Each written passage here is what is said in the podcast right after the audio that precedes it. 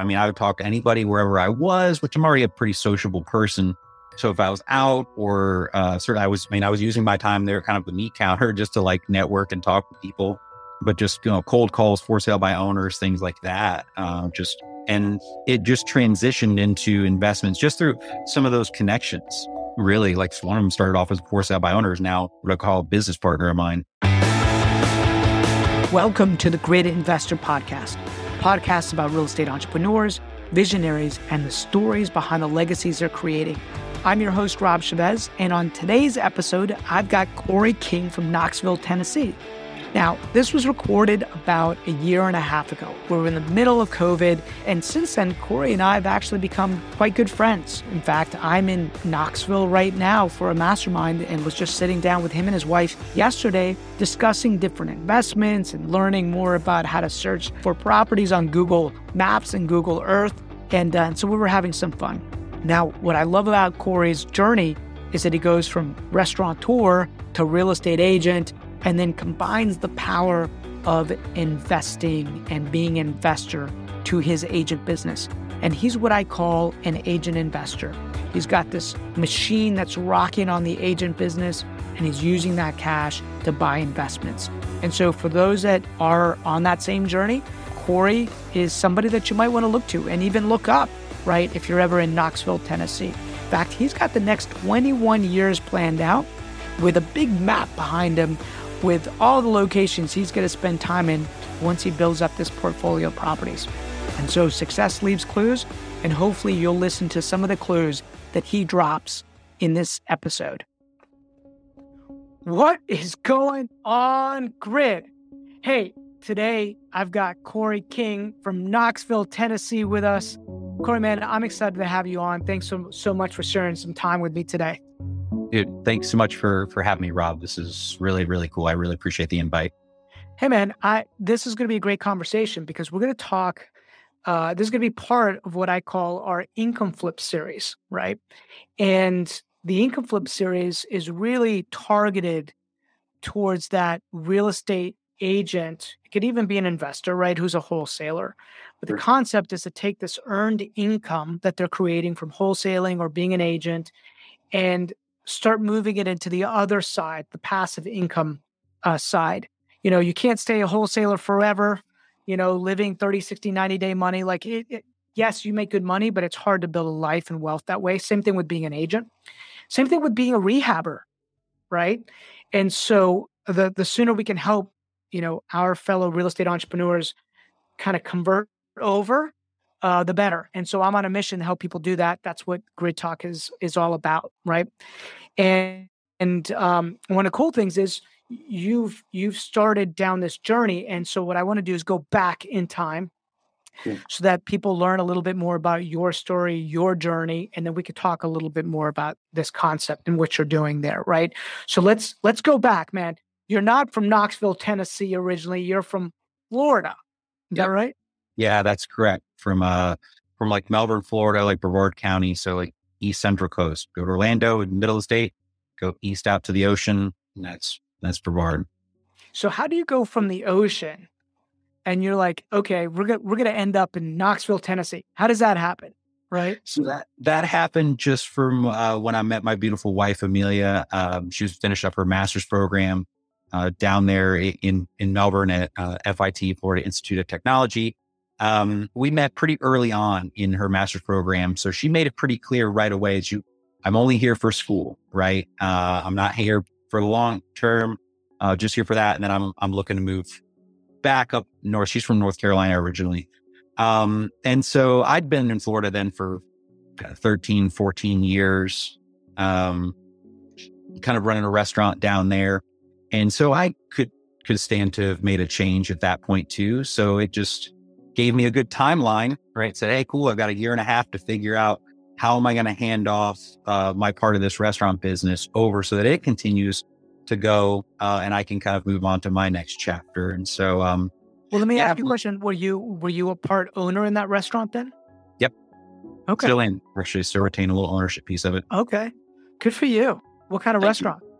Uh, so it's called Long Doggers. Uh, it's a little small kind of local chain. Uh, I I joined in as a line cook in 2006 uh, as the sec- part of the second restaurant opening.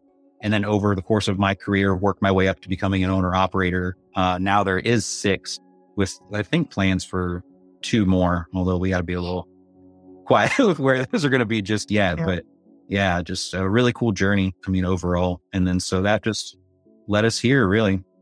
Well, you know, what's interesting, but that's a hard business, right? The restaurant business, is a hard business, yeah. right? And um, I, I, was in college. Um, I was in that business. I waited tables and was a bartender. And I remember the owner of the business approached me and said, "Hey, I want you to be, I want you to be a manager, right?" And I was like, "No." I was like, "I see how much, how hard the managers work, and I make more money than them in tips and in tending bars." So, uh, I, I think you only do that if you know that you want to go in and start your own business and because you got you got to understand you know the the ins and outs and the finances behind it and the ordering and the scheduling and yeah. all that stuff. Definitely although i mean i learned a lot and you do learn a lot in that in that business. I think if you are in that for any period of time um there's a lot of things that translate right 100% um definitely in real estate for sure but I mean, across all businesses, I mean, one of my one of my mentors, kind of one of the original founding members of that uh, that company, told me a really good lesson. Just in that, this is the most powerful tool you have, right? It's the ability to delegate. Uh, he's a little bit. He was a wrestling coach, so he's a little bit more mm. aggressive and direct with you. Uh, but he's able to get stuff done. He's got a heart of gold uh, mm. as well. And but that was a big lesson because for me, it was always hard to trust others to do it, right? I was also myself, I'll just do it. But at a certain point, you just, you can only handle so much. So you need to bring on leverage. You need to bring on help. Um, and so Al was a great mentor for that. And then I think real estate specifically, it translates really well because I found that if you're in hospitality for any like length of time, I don't know, you tend to run into the same kind of personalities, mm-hmm. right? Uh, throughout it all, like be it in staff or even guests. And I, I find myself looking at some folks like lately, like I've met you before. You didn't look like you, like I've met you before, right? I've sat next to you at the bar or I've thrown you out of the bar, like yeah. anywhere, right?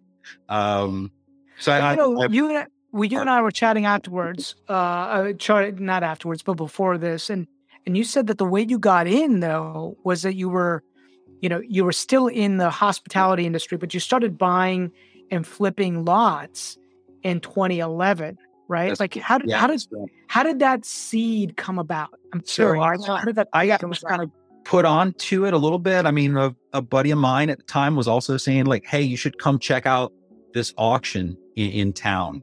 Um, and they do it like every other month kind of thing, and you can look a month or so out, see what's coming up. And they're not just selling real estate; they were selling cars and boats and tools and collectibles and all that stuff, and real estate. And um, so I went to go like check it out and I'd see these lots come up for sale. This is right, like 2010, 11, 12, market bottom. Nobody's building anything. Um, and these lots are going for like two grand, three grand a pop. Market mm-hmm. values eight or 10 at the time. Still not like, you know, uh, they're so good. I mean, at that, right? So I just, I was picking them up. I'd buy them for like three grand and then my little, I was like my side hustles. I'd go buy them for three, and they were in subdivisions that had like started and then stopped because the market crashed. So a lot of those builders lost out on everything. And that's why these lots ended up at auction. Um, so I would just go and buy these and then go like knock on the door of like neighbors on either side of it and be like, Hey, right. Like I got this lot. I don't know, you want to buy it, make sure nobody builds next to you, that kind of thing. Mm-hmm. Double your lot size, what have you. And you occasionally you get like the no, like that's like, all right, that's fine. I'm gonna go talk to your neighbor like real quick. Like, well, hold on a second, real quick. comes out real fast. Um, so that was like a fun little hustle. And then I would just kind of like, you know, pocket some cash, or then I might roll it over into the next auction and pick up a couple more. Um, and that's kind of what started the I guess the real estate like hustle in me was just this little side thing that I had at, at those auctions. Yeah, I did that for a couple years. Yeah. And uh, you learn a lot in that process, right? You learn arbitrage. Hey, I could buy something, you know, at auction for less mm-hmm. and then I could sell it for more, right? That there's there's there's a lot of like learning that happens in there. A lot of psychology that happens in there. So So what happened? Like you you did that for how long? Two years? So I did that for I did that for probably about like three three or four years or so. Like just kind of playing around, going to that. And I mean, I saw some smoking deals go by that I just didn't even I just didn't have the cash and maybe just wasn't even aware of just where to find the money, right? Sure. How I could maybe borrow this. Cause I mean, I found I saw deals that somebody bought this one lot in a community in North Carolina that they got it for like 10 grand.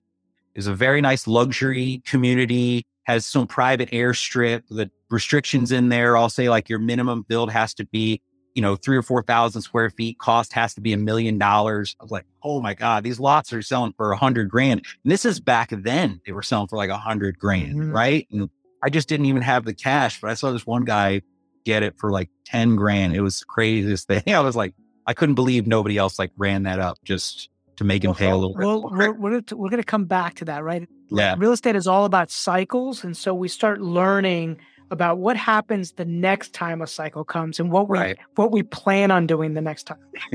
Sure. So, so that said, you you uh, started doing the side hustle, and then um, you moved to Knoxville, right? With um, you weren't married at the time, right? It was No. just your okay Fiance. fiance or girlfriend at the time, right? And you go to this place, you don't know anybody, or you know one person, right? Yeah. Like, I went to high school outside of town, but like I didn't really keep in contact with like anybody. So it was just my one, like my best friend, Christopher, was like the only person I'd ever maintained some semblance of uh, communication with over that, you know, 15 years I was in Florida. So yeah, I didn't, other than my wife, I knew like one person and like my grandparents. Okay. So you, but so you did grow up there then in Knoxville. ish. Like I went to, yeah, I went to high school outside of town, where I lived a little mountain town called Oliver Springs, about 30, 40 minutes. So like I wasn't even super familiar with Knoxville. Even like when I Mm. lived here, it's like I didn't have a car. So like I couldn't come to town to check and see what was going on here. Okay. Okay. So you get into town and you're like, okay, I've, I've, I, I'm now not going to open up another restaurant, No. right? Or did that thought cross your mind? thought about the, honestly, the thought had crossed my mind, Yeah. but then it's just, man, it's a that's a beast of a business to be in for sure. And I'd already kind of hit that like burnout phase to a degree. I just couldn't see that progression and didn't want to just bootstrap something from there. Just for me wasn't wasn't right. So how did you get your license? How did that come about? Um, so it was always something I thought of, right? Uh, thought of something to do. I, I um, had done a couple of real estate deals like in Florida, just like personally, right? Bought my first house as a short sale in 2009. Mm. Um, and it'd been around it. So it always kind of intrigued me. And then certainly through the lot flipping hustle, it was always like, oh, this could be fun. Um, so there was just kind of an opportunity there to just to do it. So I was working kind of at a little place part time here, uh, at a grocery store, actually just in like the meat department, which I've actually closed like four deals because of just working for that like short amount of time in that meat department. Uh, team like Sam the Butcher, people just walk up and talk to you just like you're a bartender. So those relationships, I just held on to them, and I've done probably Good two you. million in volume just out of like those relationships of just talking at the meat counter. Um, so I did that just for the time to get my license. I mean, it just whatever the couple months it was to get my license, and it was just off to the races from there. Now, I guess what you and I talked about, and uh, it wasn't all investors, right? It was like No. anybody, A- any- Anybody, anybody, yeah. and everybody. That's right. anybody and everybody they could do it. I was just prospecting my face. I mean, I would talk to anybody wherever I was, which I'm already a pretty sociable person. Um, so if I was out or uh certainly I was I mean, I was using my time there kind of the meat counter just to like network and talk to people. Um but just you know, cold calls for sale by owners, things like that. Uh, just and it just transitioned into investments just through some of those connections. Um, really like one of them started off as for sale by owners now what i call a business partner of mine yeah. So let's talk about that. You called on this for sale by owner, right? yep And he was trying to sell one of his rental properties, or was he trying to sell uh, his primary, or what was it? no it was it was one of his rental properties it was in it was pretty run down uh of a home anyway it was just a rental that he bought a him and his brother had bought a lot of stuff at like some tax sales um you know eight ages ago and, and just kind of been hanging on to this stuff and really openly admitted he's like, I don't really know what I'm kind of doing with this kind of thing. I'm like, well, let's get together. Let's see if I can help you out. It was this little fifty-five thousand dollar house um, in an area of town, and sold that and built like a really good rapport. And then that just kind of led to another deal and kind of another one. And then he's like, well, hey, I'm I'm kind of shopping because I'm going to be renovating my house. So sold him a nice luxury townhouse. Um, you know, we've sold a couple of other like specs that he's built or flips that he's done. Uh, and then now most recently he's just partnering on a on a five unit building that I came across just from uh, kind of other connections. Um, mm-hmm. kind of ended up with a family with a trust and then they had seven properties to liquidate. And so that was the, that was a really good one. How did you run across that property? I'm curious. That one. So I. Well, how did you run across the family that had the trust that had seven properties? Great question. So that was set up through through a wholesaler. They arranged. They said this property is going to be open at this day and time, and this wholesaler does not live locally. They're like California or something like that, right? So like, this going to be open at this time. Meet you there. Blah blah blah. So I showed up looking for that person. I didn't even know that they didn't live here. Um, and turns out it was the owners of of the of the place. It was a duplex. Um, and I was like, okay, like I kind of see what's going on here. So I just start chatting with them. Like, yeah, we don't really understand what's going on too. The contract's really gray. Like, we thought you were with them. They're like, are you with this person? I'm like, I think so. Um, I guess I am. I, I don't know. So, uh, just built a good rapport with them, um, over that. And then they're like, oh, well, let's bring my sister in. Let's bring in Barb. Like, she's got that building there, big, beautiful, uh, quadplex, like right down, literally like a block away, uh, big Victorian quadplex. Like, oh, you got to get her here. And then we got another duplex like right around the corner too. And it's just like, oh, what did I just step into? Um, mm-hmm. And it was, it was seven, it's seven properties total. I think 11 doors or something like that. Like all in all, or a little bit more. Um, and just through building rapport right here, let me come by, let me take a look, see what you can get for it. You know, if you just, you want to put these on the market? Do you just want to kind of let, let them go? Cause, you know, I've got a good investor network. I'm like, if you want to just sell these out, right? Like we can do that. And, um, yeah, so that, that five unit was just a part of that, that trust. Um, and so some of that stuff I sold off, right, to individual investors, but that, that one was, that was a good one for sure. Cause it wasn't, it was in a historic area um, wasn't subject to historic overlays because it was just on the outside of it. So I don't have to worry about the city coming at us for any kind of renovation work uh, if we were to do it. Um, but it was built like 82 for the World's Fair when that was going on here in Knoxville. So it was a newer building in an area of town where most of the homes are from 1900 to like 1940. So to get something that was built in the 80s that's going to have modern uh, building practices, PVC, right, for your plumbing and electrical is going to be fairly up to date um, it was nice. So it was a good opportunity then for me to bring to, to these guys that I've done at that point, I'd done probably a dozen deals with and said like, Hey, this is a really good one. You know, I, I would like to kind of get it, but you know, how can we, how can we partner in on this thing? Like, would you guys be open to that?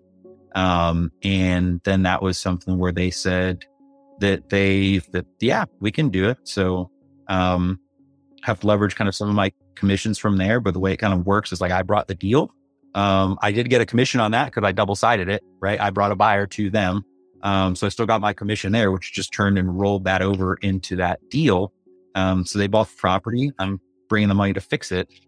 Hey Corey, hang on, hang on one second. Let's back up real fast because I um, I lost you there for one second, right? And you oh, said you mentioned to the investors, "Hey, I'd like to get it," right? Yeah. And and then who structured the deal? Did, did you tell them the terms, right? Or we, did they tell you? How did that work? Yeah, so that that's a good question. So I mean, we just kind of sat down and looked at it all. What's the total number that's going to cost us to kind of buy this thing? Um, what's the cost to fix it up and kind of what's our ARV? And then um it was a pretty just natural conversation. I mean, we just kind of like worked it out like, hey, right, I'm bringing we just kind of factored up those percentages. What's it going to cost, say, me as the person to fix the units? Like I'm paying for, say, the new flooring and paint, things like that. Um, and then kind of what's going to be that ARV sort of what's our exit strategy, and then we're going to hold it, just kind of refinance it. Um, that way everybody gets kind of paid out and then we've got a steady cash flow. Um, we just kind of looked at the so they put up the acquisition, you put up the renovation, and you probably manage the the renovation, that piece of it, and then you're gonna burr it burr it know, out. Yeah, burr it back out. See, that is such a great wealth building strategy. Yeah. And um, kudos to you for doing it. And what I'm hearing, and I just want to make sure that the lesson sinks in, right? What I'm hearing is here's a guy that is good at developing relationships with people, right? He's done multiple transactions with people. So he's built up, they know you, they like you, and they trust you. Right. Yeah, I call I call it TLCs, like trustability, likability, and credibility. Got it. You built up great TLC with them, right? And um, and you've done multiple transactions with them, so so that relationship is there. And then you see an opportunity, and you just say, "Hey, I'd love I'd love to have a piece of this, and let's figure out something that makes sense." And because you've created TLC with this particular person, they work it out. And what many agents don't understand, or even wholesalers don't understand, is that the person that controls the deal really dictates how it should it should unfold right? People often think that it's the money but it's not the money. It's it's uh it's who has the deal right? And um, i don't think enough wholesalers or agents give themselves enough credit right? They they mm-hmm. especially in the beginning of your career you feel like oh that's that's for somebody else. That's for somebody that's got more money than me. Um, i you know maybe they, they feel like they don't deserve it or they don't know enough uh, but really, as fast as you possibly can, you need to get onto this passive income side. And there's no greater way than to, to start accumulating assets. Um, you know, especially at your age, right? Just accumulate as much as you can, as fast as you can. Uh, you and I were talking beforehand. I said, "Hey, how much of those lots that you're flipping now, you know, going for?" And you're like, at least four or five times. Four or five X. Yeah, yeah. What, what we were selling for then. And so the number one regret that I always get from real estate investors is, man, I wish I'd held on to more. Right. I wish I'd I wish I'd held on to more. But like the conversation you and I had, it's like, yeah, but you need the money at the time, right? You either baby needs shoes or I need I need mortgage money or, or rental or whatever it is, right? That's part of the hustle.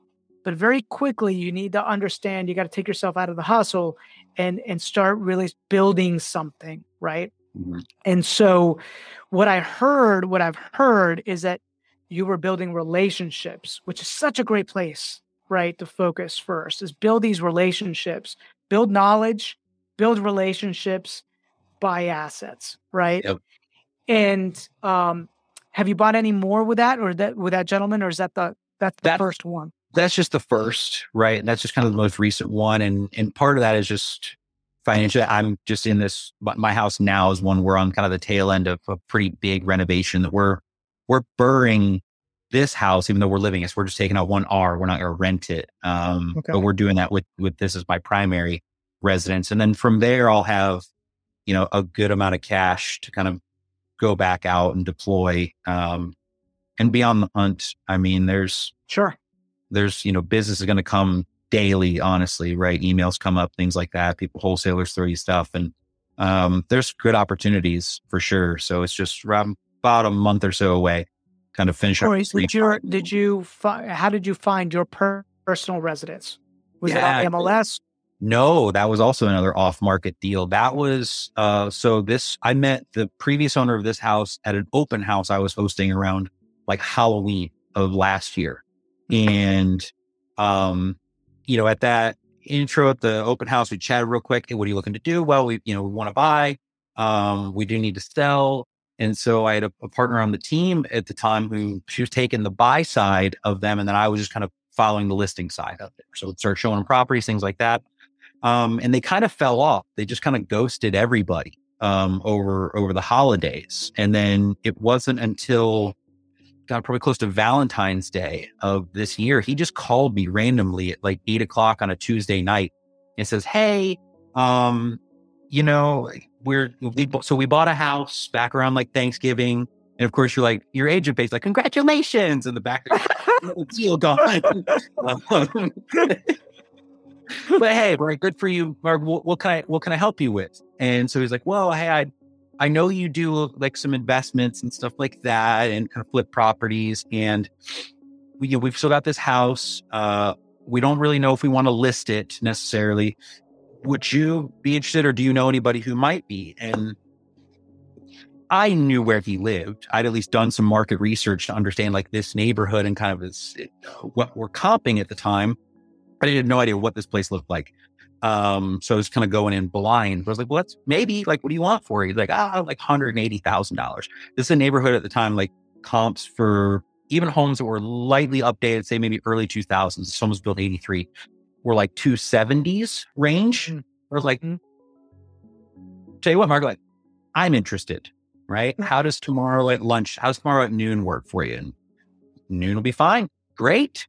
Showed up, brought my wife, and she was walking through here. Her eyes were big as like saucers just because it was pretty trashed. I mean, they've been here for mm-hmm. 30 years or more. The home's 39 years old. Everything's original. Everything was original. Um, but the bones were there. You know, we were shopping already. So we were at a price point pre approved upwards of like mid 300s. But I was like, we're going to keep this to mid twos just because I know I want to eventually probably have even this as another rental property. So I know where I want my payment to be for the numbers to flush out. So we got this for, you know, 180. I was like, I could dump 80 into this and I'm still going to be like the threshold I originally wanted to be. And I'm going to have a home that's going to be worth mid threes or close to four. And that's pretty much where I'm at now. We're about Dude, that's awesome. into it. Yeah. If I were, if as this is finished out, if I wanted to put this on the market, I would expect 380 to 400 and get it pretty darn quickly. That's awesome. Yeah, it's yeah. interesting because um, my business partner, he runs our our Gainesville location. Um, his first house that he ever purchased was a short sale, right? Mm-hmm. And I was at one point in time, I was the short sale, one of the short sale kings in this area, right? When that was my hustle in in 2011, 20, you know, what was it? It was like 2009 10 right. 11 12 i mean i just i just did a ton of short sales. So i knew I, I knew what that world was like. And he had one that came up in his neighborhood and he's like hey can you can you go on this appointment with me? And when we sat down and we were just talking to the owners i just i just kind of happened to say well, i was like matt you should maybe you should think about buying this house right?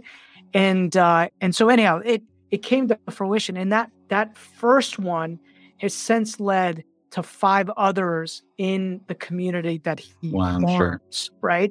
And what happens is opportunity comes across your desk, especially when you go after a very hyper local geographic kind of area. People start getting to know you, and um, yeah, so he's got now five in the in the community, and um, his net worth has exploded, right? Because you can imagine, right, when you start buying these assets and you buy them right, um, and, and and you buy them, we buy them, you know, he buys them transparently because he's a neighbor, he's the neighborhood expert. But he's like, hey, if you put it on the open market, this is what you can expect to get. Mm-hmm. And if you put some money into it, and we'll even lend you the money because we have a renovate now, pay later program. This is what you can expect to get. Or you don't have to do any of that. And I can get you a cash offer and, you know, tell me what, what you want and and he's been able to he's been able to assess property that way and build his build his net build his net worth tremendously right from that. Yeah. and so i want everybody to kind of hear that because it's so tempting many times to just sell the asset as a wholesaler or sell it as an agent and take the cash off the table and then put it in your pocket and then go do it again. But but wealth is created by delaying some of that gratification. Yeah right? And and holding it for long term. So you're going to burr it, your existing house. You're just not going to rent it, right? You're going to take the money back. It's not like you know a couple years maybe, but and you're going to use that maybe to um, do the same thing you did before, where you could put up the renovation money on a project, right? Yeah. And somebody else puts up the acquisition. Yeah, I've I've done that model before on like a few flips. Um, with say like an investor partner kind of thing where they've uh you know they've maybe brought the money me and a, a buddy of right before like lockdown flipped a condo that i i had the deal right i helped the owner of that bought a house locally so he's an older guy i was like what do you want to do with this condo is like right you could fix it up and you could keep it as a rental and basically supplement the payment for the house, or you could just let it go or whatever. He's like, I'll just sell it. I'm like, I'll buy it, right? Which kind of worked out those details. And so I, I brought a deal. Uh, my friend Chris, uh, brought the money, you know, cash and I put the money to fix it. And then we just split it, uh, on the backside. He's a general contractor. So he's got a little bit more, uh, labor skill than me. I'm a great gopher. Just go for this, go for that, right? Grab this, hold that kind of thing. Um, I'm great at that. Um, so we worked out a deal there where, yeah, we, we just kind of split it that way. So that's primarily how I've done it. Um, this was the first kind of like partnership hold. Um, but it's a great relationship with these guys. Uh, we've done a lot of business together and are going to look to keep doing more. Corey, let me let me ask you this because I've seen this I've seen this trend. I've I've had a number of people approach me about or talk to me about Tennessee, wanting to know more about Knoxville, Tennessee specifically, right? Um, are you seeing people from other parts of the U.S. purchasing? Are you seeing people, you know, out of either Florida or California or Colorado, like some of these states where, um, you know, people are taking their money out and they're buying in your market? Is that happening? Absolutely. Um, certainly, we've got like Knoxville itself is a great town, and then our little sub market is you know the Great Smoky Mountains and like Sevierville and Gatlinburg, which is like the most visited national park in the entire United States. I mean, the numbers up there are insane for just the Airbnb short term rental market. It's it's mm. pretty ridiculous. Um, but like Knoxville specifically, it's a great college town. So there's usually steady SA income there. There's, you know, two major highways running through it. So, uh, small manufacturing, things like that. It's it's pretty attractive. It's still an area in the country where that one percent rule still applies pretty well. Like you can find it. Some people complain like mm. it doesn't exist, but it exists. Um, especially because I think we're we've been under rented for so long that we're only just now catching up to other areas around the country. Um, mm-hmm. so like our our values have been a little bit lower, so we're just kind of catching up. And in fact, my say my first investor, um, the guy I've done now probably half a dozen deals with, uh, lives in like San Diego. Um, and I met him just BSing around. I had like a pretty beat up duplex or triplex, uh, over in South Knoxville that I put a Facebook ad in, uh, just at like a hundred mile radius of like Los Angeles, basically. I was like, let me mm-hmm. just put an ad here for like 10 bucks. I'm like, nobody here is going to buy this thing but let me see if I can pick up somebody on the West Coast that'll buy it. And like he called me and he didn't buy that place, which was fine. Um, cause we've done a half a dozen deals or more like since then, you know? Um, and we did a good, uh, like good 1031 exchange for him on a condo he sold in San Diego. It was about 450,000. And I turned that into, I think probably $1.2 million portfolio here just in Knoxville. Um, he's been here twice. that's awesome. Yeah. Yeah. So that's we just see it for sure. Like, and are you managing the properties too for these investments, or do you have like a, okay, good, good, good. I have, yeah, yeah. No, I have a, I have a great relationship with a property manager locally. I, I know my role. She does her role. She manages probably about 500 doors, uh, right now. Um, and so we've got a great referral relationship as well because, you know, I'll hand off investors to her this, this is your go-to person. She's going to get you top rent. She's going to get you great tenants, take care of it all. Um, and at the same time, it comes both, it comes back, right? Cause then she'll get phone calls from investors that are maybe looking for deals or something like that. And she's referred me business. Uh, and I've met other investors from around country just from, from that kind of relationship. So I definitely know my role and I try to hand off the property management piece. I'll help work the deal out. Um, I do take great pride in that. Uh, I'll mm-hmm. say that for like say for for Declan, for instance, where um, he's been here twice, literally like in what three years we've been like kind of working together. Um, he's buying a lot of these houses. I mean, he's buying all of them sight unseen. Um, mm-hmm. It's by me, my eyes, my ears, my nose, everything. So I keep like a little go bag in my car with, you know, gross jeans and a t-shirt, whatever. If I got to crawl around under a house, like to look at it and at least get a feel for it with my limited knowledge of construction. Um, are you? Are you're not even doing like a, a you know like a FaceTime or anything no, like that? we'll do that. Yeah, yeah. No, we'll okay. do Zoom. We'll do like a Zoom call or FaceTime, and I'll be crawling around. Here we are in the crawl space, kind of thing, right? Uh, uh, or just kind of going around, and we'll kind of analyze the deal there, uh, kind of live, and then if it makes sense, we'll we'll sort it out out through you know home inspections through all that due diligence purpose. But I I take a big ownership piece of that because like these are people trusting you with hundreds of thousands of dollars, right, to make a judgment call, um, especially in a market that's moving quickly as we have over the last you know year and a half. Um, it's important. Just are you seeing? Are, I'm curious. Are you seeing a little bit of a slowdown? A little bit. Um, mm-hmm. just and I would say like well, right? yeah, some of it, some of it. Like we went from so July, we were like our our median days on market was like three. Uh, we went to six. um, so average days on market has crept up a little bit. We're about like two weeks is like the average. Um, so a little bit. I think some of it's seasonal. We've seen some people are kind of getting out of the um maybe the maybe they're scared of COVID or just they're just finally seeing like they're waiting for for the for the shoe to drop, right? And the, the market to crash wherever and they realize like, oh, it's not. It's only kept kind of going up and I might as well just cash out now um and go for it. So uh we've seen our have no do you guys have larger multifamilies in that area? Or is it smaller duplexes, triplexes, quads, five? I guess it's it just depends on like where. Like the larger stuff is usually closer to like you'll find campus housing that'll have mm.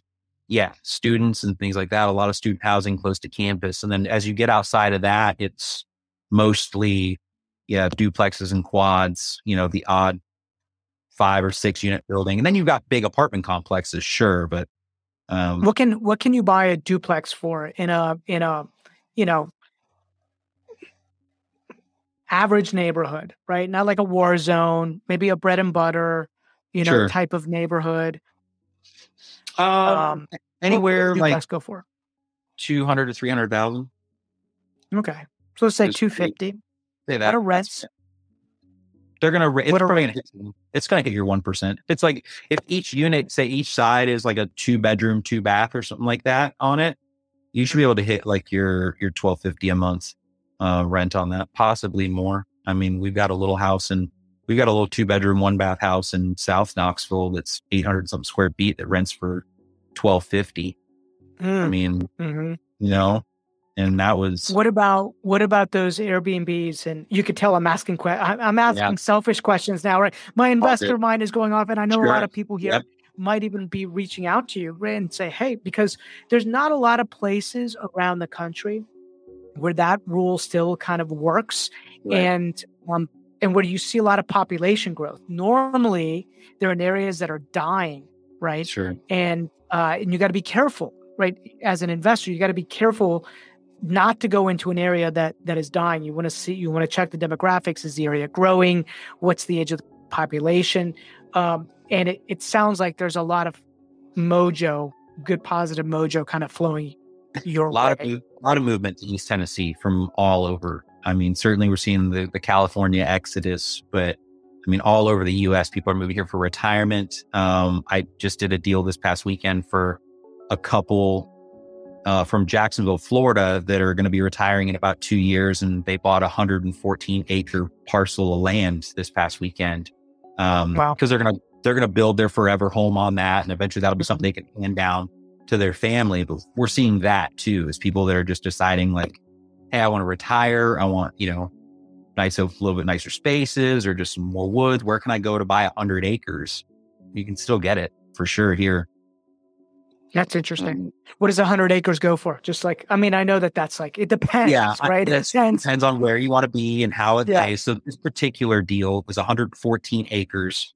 Uh, we're under contract for around 275K. Um, that's crazy. Yeah. I mean, it's about an hour outside of town. It's about an hour north. So like okay. if you were, you can still get to the store if you need just like groceries, it's 20 minute drive from this property. Mm-hmm. Or you're not like so out in the sticks or something like that. It's just, it's rural. Um, but there's at least what you need locally close by. And then if you wanted to go for like a night on the town, you want to walk downtown Knoxville and check out Tennessee Theater and some of the lights and things like that. Probably an hour drive, a little over. There's been a there's been a, a, a big right. If you just go on YouTube, you just go on like everything. I mean, a big Airbnb push, right? Um, and have you seen those properties get inflated in that in your market? That market, and I don't have the numbers like right in front of me, but I believe we're see we've seen like a almost a 30% appreciation like just in the year since like January. Yeah. You know, I know people that backed out uh of deals we were in the middle of, like right when they started locking things down. Um, and I look at some of those periphery markets, California, those are like my canary in the coal mine. Anything that's happening there, I can expect to probably happen here by about 10 or 11 days later. It's about that mm-hmm. delay. Mm.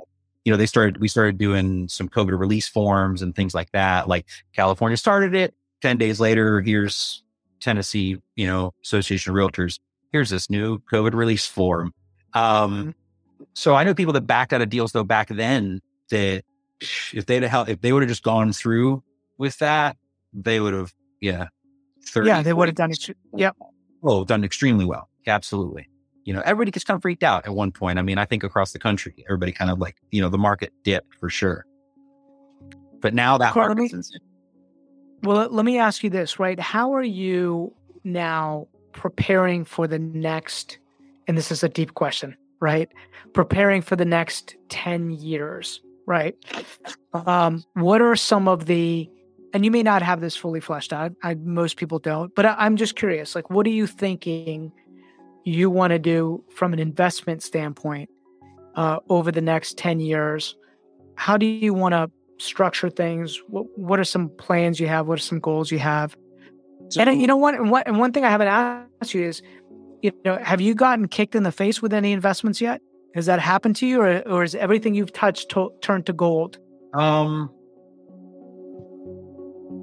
a little bit of both. I'll answer that, right? Like for the most part, everything's gone certainly well. Like, has there been some properties that we've maybe taken on that we've all of a sudden hit an unknown like expense? And yeah, you've got to go in and I mean, even shoot, even on my house, like I've had stuff come up that everybody else like, well, we got to replace it. It is what it is. I got like pretty close to moving in and we were starting to lay flooring. And I realized that the, um, was it like the sill plate on the front of the house, like that whole beam that runs across the front, totally rotted and eaten away and stuff like that. Like, awesome. Here we go. Let's tear all this up and kind of uh, put an extra couple grand into the property. Um, so that's, it certainly happens on it all. Um, yeah, but but you know, you haven't had something. You haven't had the short sell anything or default on or anything or you know, no, like thank, yeah. Thankfully, like nothing like that. I mean, I've had some different like some newer challenges. Has just been um kind of dipping into the luxury market a little bit more, and that's just I think just expectations um overall that just people in that world sphere operate in uh, is in their day to day life. Um, and then also, I guess, especially just the relocation from like other states to here. And they just by default are in our luxury price point. Our luxury price point starts about 700K.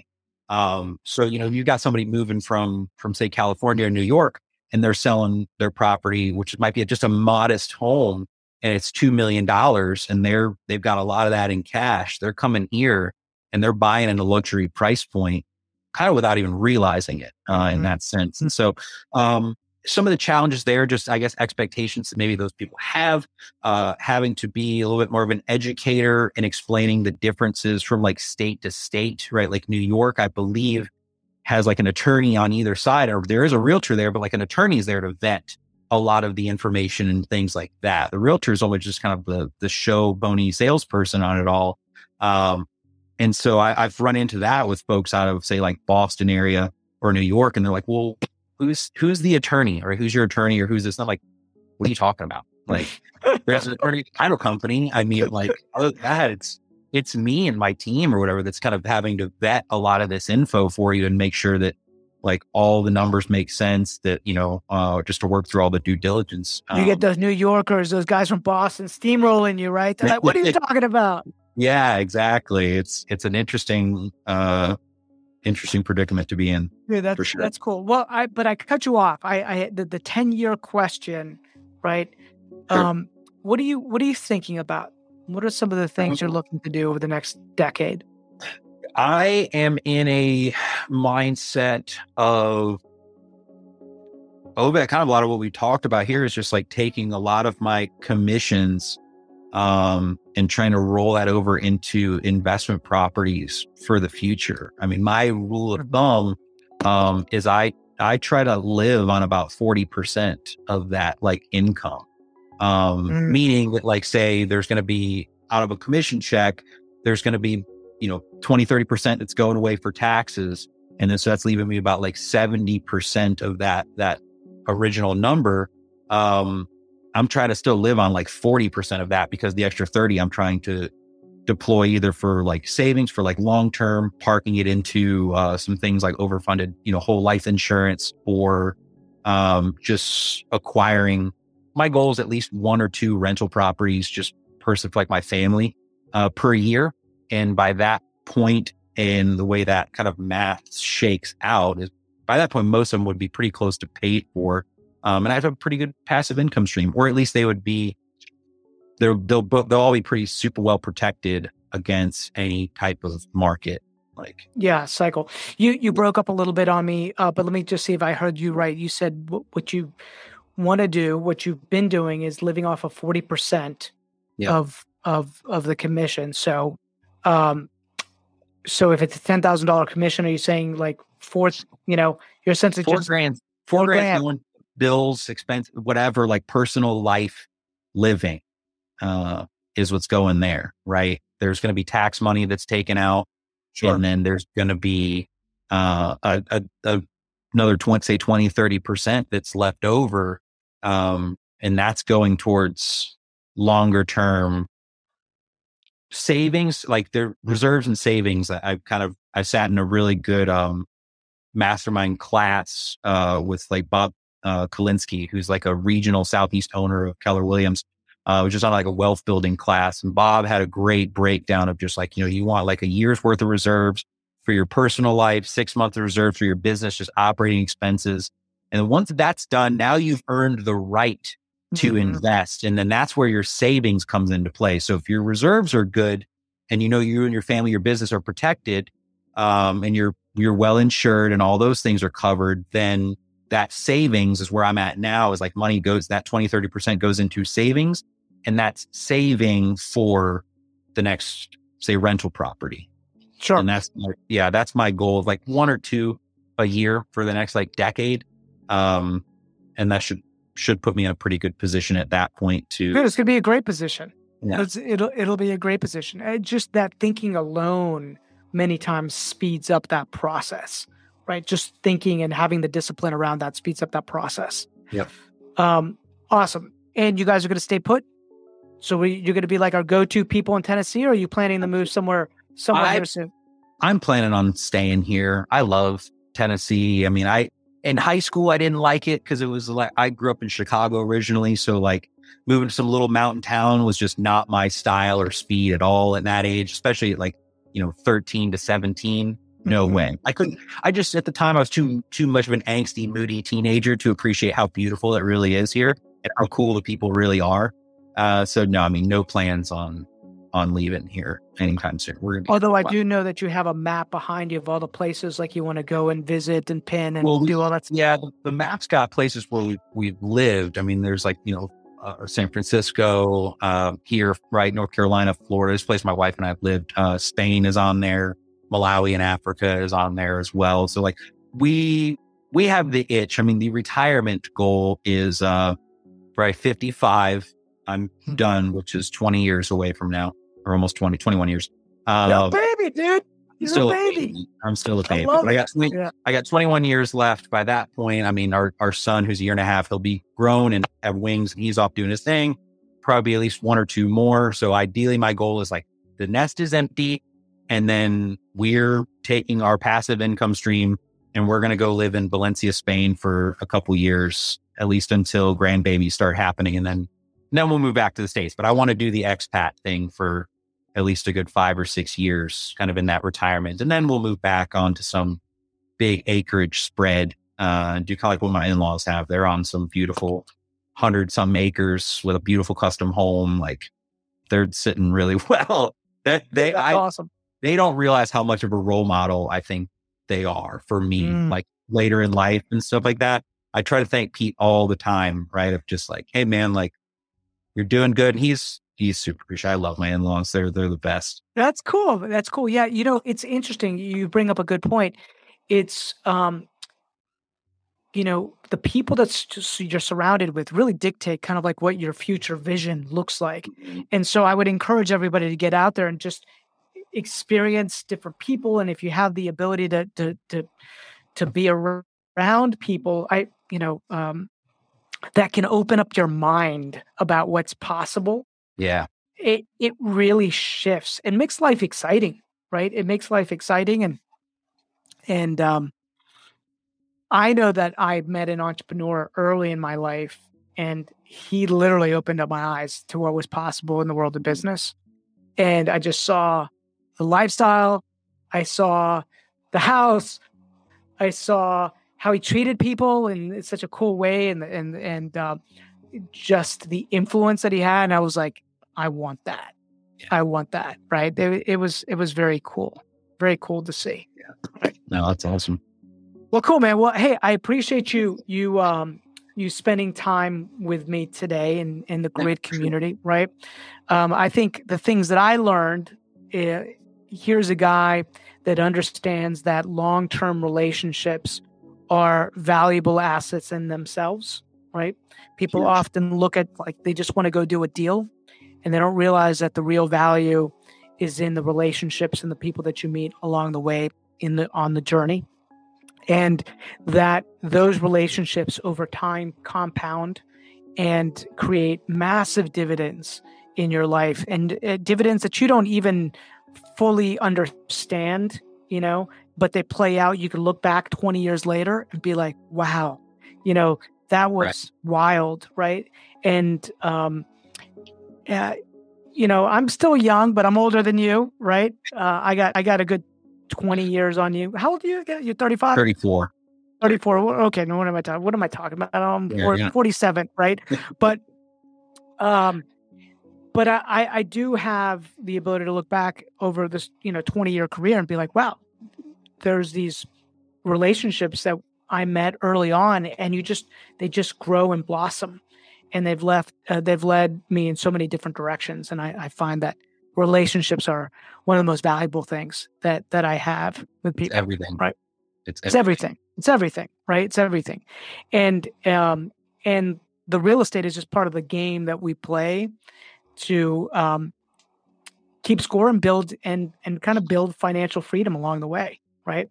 Right. Um and this earned income whether you're if you're a listener right now and you're you're a wholesaler or you're a rehabber or perhaps you're in construction or any small business where you're creating earned income know that you've got to take that earned income and you've got to figure out a way to to convert it flip it right the income flip flip it to the passive income side passive income column uh, where you start getting money to work for you businesses work for you uh, so that you can create freedom of time um, freedom of money and uh, and really freedom to choose who you want to spend your time with freedom of relationships right Yep. and so um, thanks for sharing some time today and some wisdom on that um, I- you know i know that um, i got a sense that i'm probably going to end up buying something in tennessee but i'm looking for something larger right? Um, something something um, something where we can raise a lot of capital to buy something uh, in that market. So if anything exists out there that's 40 50 100 150 units um, hit me up man. Yeah. i'm always putting my feelers out there. Sure. let me know. I can do it for sure. okay brother take care thanks so much for sharing time today corey Thanks, Rob. Appreciate you. Sure.